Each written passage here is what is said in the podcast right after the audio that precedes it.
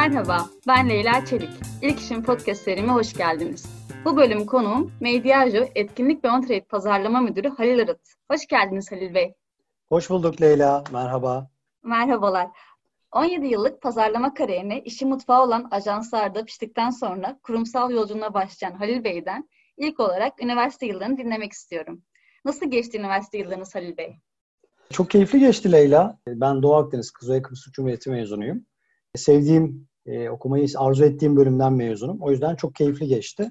Bir yandan da şu an yaptığım işimin temellerinin atıldığı dönem diyebiliriz. Zira bizim dönemimizde üniversitenin sosyal faaliyetleri, bahar şenlikleri gibi etkinlikleri e, bölümlerden seçilen öğrenci temsilcilerinin dahil olduğu bir komite tarafından yapılırdı. O zaman üniversite bahar şenliklerinin organizasyonlarında yavaş yavaş sahneler, konserler vesaire derken şu an yaptığım bu deneyim işinin temelleri o dönemde atıldı diyebiliriz. Tabii ben bu temelleri o zaman attığımın farkında değildim. Ne zaman mezun olup yapmak istediğim işin evet ben deneyim tarafında, etkinlik tarafında bir kariyer yapabilirim dedim. O zaman farkına vardım. Üniversite bu anlamda çok ciddi katkı sağlamıştır şu anki kariyerime. Mezuniyet sonrasında ilk iş arayışınız nasıl başladı? O zamanlar başvuru süreçleriniz nasıl geçti? Şöyle, ben mezun olduktan sonra kurumsal şirketlere hizmet veren bir ajansta çalışmaya başladım.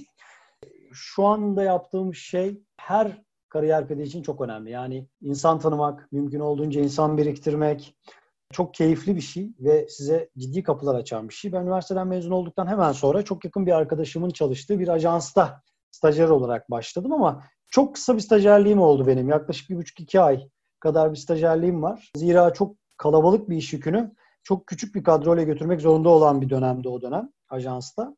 Ben çok fazla stajyer gibi çalışmadan işi teoriden pratiğe dökmenin şansını yakaladım. E, o zaman çalıştığım yöneticilerim bana güvendiler, bu şansı verdiler. Ben de o dönem iyi değerlendirdim ve iki aylık bir stajyerliğin sonrasında kadroya geçtiğimi anımsıyorum. Stajyerlikten hemen sonra ilk iş deneyiminizle aynı kurumda başlamış oldunuz diye anlıyorum. Böyle olduğu zaman ilk iş deneyiminiz nasıl oldu? Stajyer olduğunuz yerde kadroya geçişiniz nasıl gerçekleşti? İlk iş günleriniz nasıl geçti? Valla kağıt üstünde stajyerlik bordroya ve SSK girişinden bahsediyorsanız kağıt üstünde bir değişikti. Çünkü ben stajyerken de ekibin bir parçası gibi güven hissettim ekibin geri kalanından, yöneticilerinden. Öyle bir ortam vardı çünkü.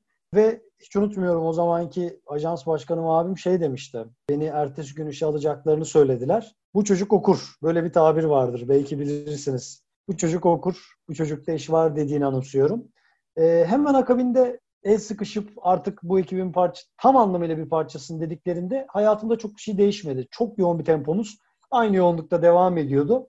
Sadece ismin önünde stajyer olan bir ekip arkadaşından, bir ekip üyesinden e, tam zamanlı bir etkinlik yöneticisi olarak, etkinlik analisti olarak katıldığımı anımsıyorum. Ama bana verilen değer ya da yaptığım işlerin içeriğinde bir fark olmadı. E, peki etkinlik alanında başlamış olduğunuz kariyerinizin ilk günleri, ilk yılları nasıldı? Sizi şaşırtan şeyler oldu mu bu zamanlarda? Zordu, yoğundu. Etkinlik sektörü çok koşturması olan bir sektördür. Tabii müşteri trafiğine, müşteri sayınıza, yaptığınız işlerin içeriğine göre çok değişir ama ben şeyi hatırlıyorum aynı gün içerisinde çok büyük bir kongrenin açılış konuşmasının sunuculuğunu yapıp arka taraftaki salonun hazırlıklarına geçip ceketimi çıkarıp e, masa dizdiğimi hatırlıyorum. Çok farklı farklı deneyimi bir arada öğrenebileceğiniz zorlukları olan bir sektör. Ama çok da şey öğreten bir sektör aynı zamanda. Ki benim kurumsal tarafa geçtikten sonra e, ilk yıllarımda öğrendiğim çok fazla pratik bilgi var. Hayatıma kazandırdığım ve işlerime katma değer sağladığım. Böyle özetleyebilirim o dönemi. Sizin iki tane farklı iş deneyiminiz var, ilk işiniz var. Çünkü ajansların dünyası ile kurumsalın dünyası birbirinden farklı olabiliyor bazen. Sizi buraya, e, bu karara nasıl geldiniz? Örneğin ajanstaki işinizi bıraktıktan sonra kurumsal dünyadaki ilk işiniz nasıldı? E şöyle, tamamen katılıyorum. Aynı sektör, aynı iş için yoğunlaşsanız bile işin iki farklı tarafı olduğu için iş sonucu iki tarafın tatmininde de aynı. Fakat işleyiş ve içerikler değişik. Her ikisinin de çok iyi yönleri var. Her ikisinin de zorlukları var. Ben 3 sene kadar ajans yönetimi yaptıktan sonra işin e, koşturmasının ne kadar keyifli olduğunu, farklı profilden, farklı kesimden çok fazla insanla temas edebilme şansı bulduğum için çok şanslıydım. Yani tedarikçileriniz, iş yaptığınız beraber, e, işbirliği yaptığınız diğer ajanslarınız çok kuvvetli ve güçlü ve çok uzun süre gidebilen iş ilişkileri kuruyorsunuz. Dostluklar kuruyorsunuz. Bu çok kıymetli. Ben işe ilk başladığımda tedarikçim olarak çalıştığım arkadaşlarımla hala görüşürüm.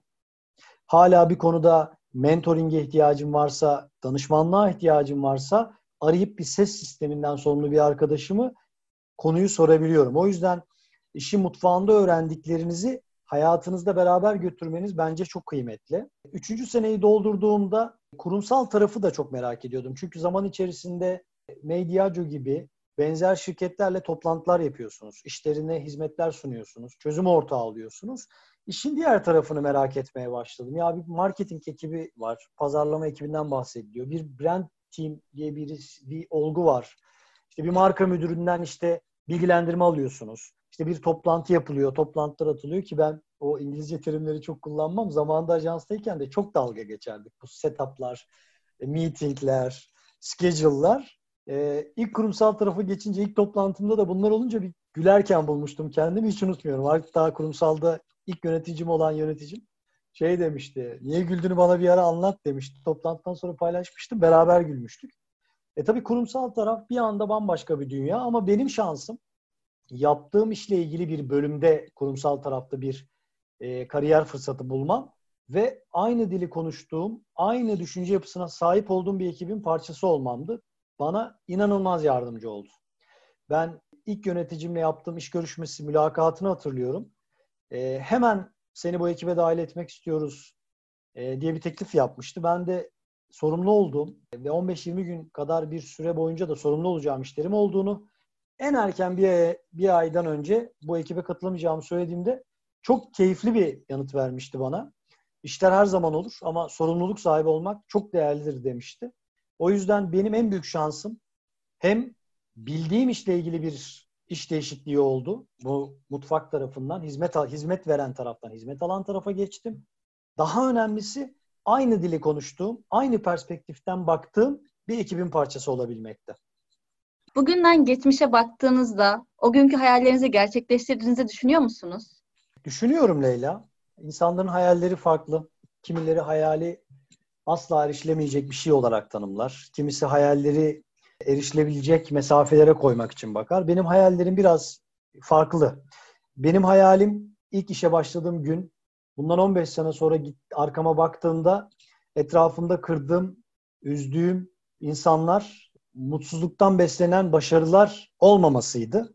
Ben bu hayalimi gerçekleştirdim. Ve bu 15 yıllık, 17 yıllık serüvende hep insan yatırımı yapmaya çalıştım. O yüzden arkama baktığım zaman büyük bir pişmanlık duymuyorum. Benim en büyük hayalim ileriye dönük büyük pişmanlıklar yaşamamaktı. Bunu başardığımı düşündüğüm için de evet, söylediğin sorunun cevabı, sorduğun sorunun cevabı evet, başardığımı düşünüyorum. Bir pişmanlığım yok. En önemlisi de bu. Gençlere ilham olabileceğinizi düşündüğünüz bir kitap, bir film, bir müzik albümü öneriniz olur mu? Elbette.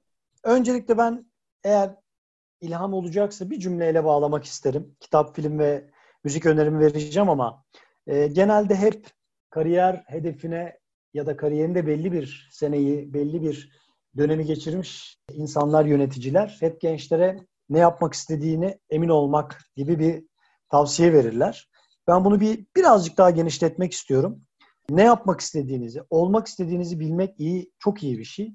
Bununla beraber yapmak istemediğiniz şeyleri, olmak istemediğiniz ortamları da farkına varmak lazım. Bunu biraz tersten de düşünmek lazım. Eğer bulunduğunuz ortam sizi mutsuz ediyorsa, yaptığınız işi yapmak istemediğinizin farkındaysanız hemen aksiyon almanız çok önemli. Tabii bu kolay bir hadise değil ama kişisel farkındalık her şeyin başında geliyor bence. İnsanın değişimini, gelişiminin temeli kişisel farkındalık. Yani insan kendini fark ettiği zaman, yapmak istemediği ya da yapmamak istediği şeyleri fark ettiği zaman değişmesi, kendini geliştirmesi çok daha kolay oluyor. Bunu söylemek isterim.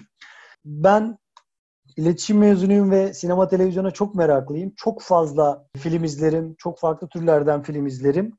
Çok fazla şey var söyleyebileceğim ama aklıma bir çırpıda gelen bir iki tane film var. Onları tavsiye edebilirim. Ben biraz Güney Amerika filmlerini seviyorum. Tanrı Kent, Gods, City of God ve Paramparça Aşklar ve Köpekler. İki tane Güney Amerikalı yönetmenin filmi.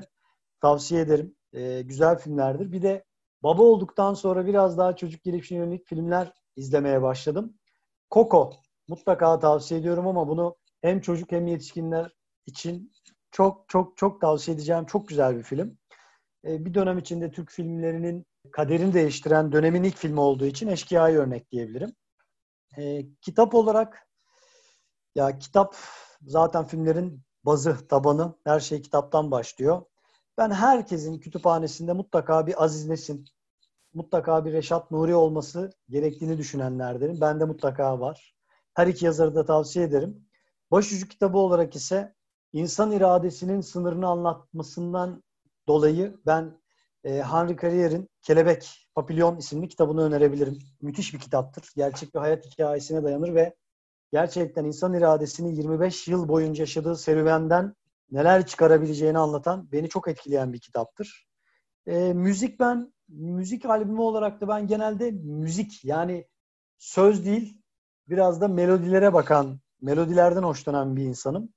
O yüzden daha etnik, live tarzı e, müzikleri seviyorum. Yandin'in albümlerini tavsiye edebilirim. Bir de 90'lara takık bir adamım. E, Levent Yüksel'in Medcezir albümü beni bence şu ana kadar yapılmış en iyi albüm. Keyifli sohbetiniz için çok teşekkürler. Bizi Medyacı sosyal medya hesaplarından da takip edebilir, soru, öneri ve yorumlarınızı paylaşabilirsiniz.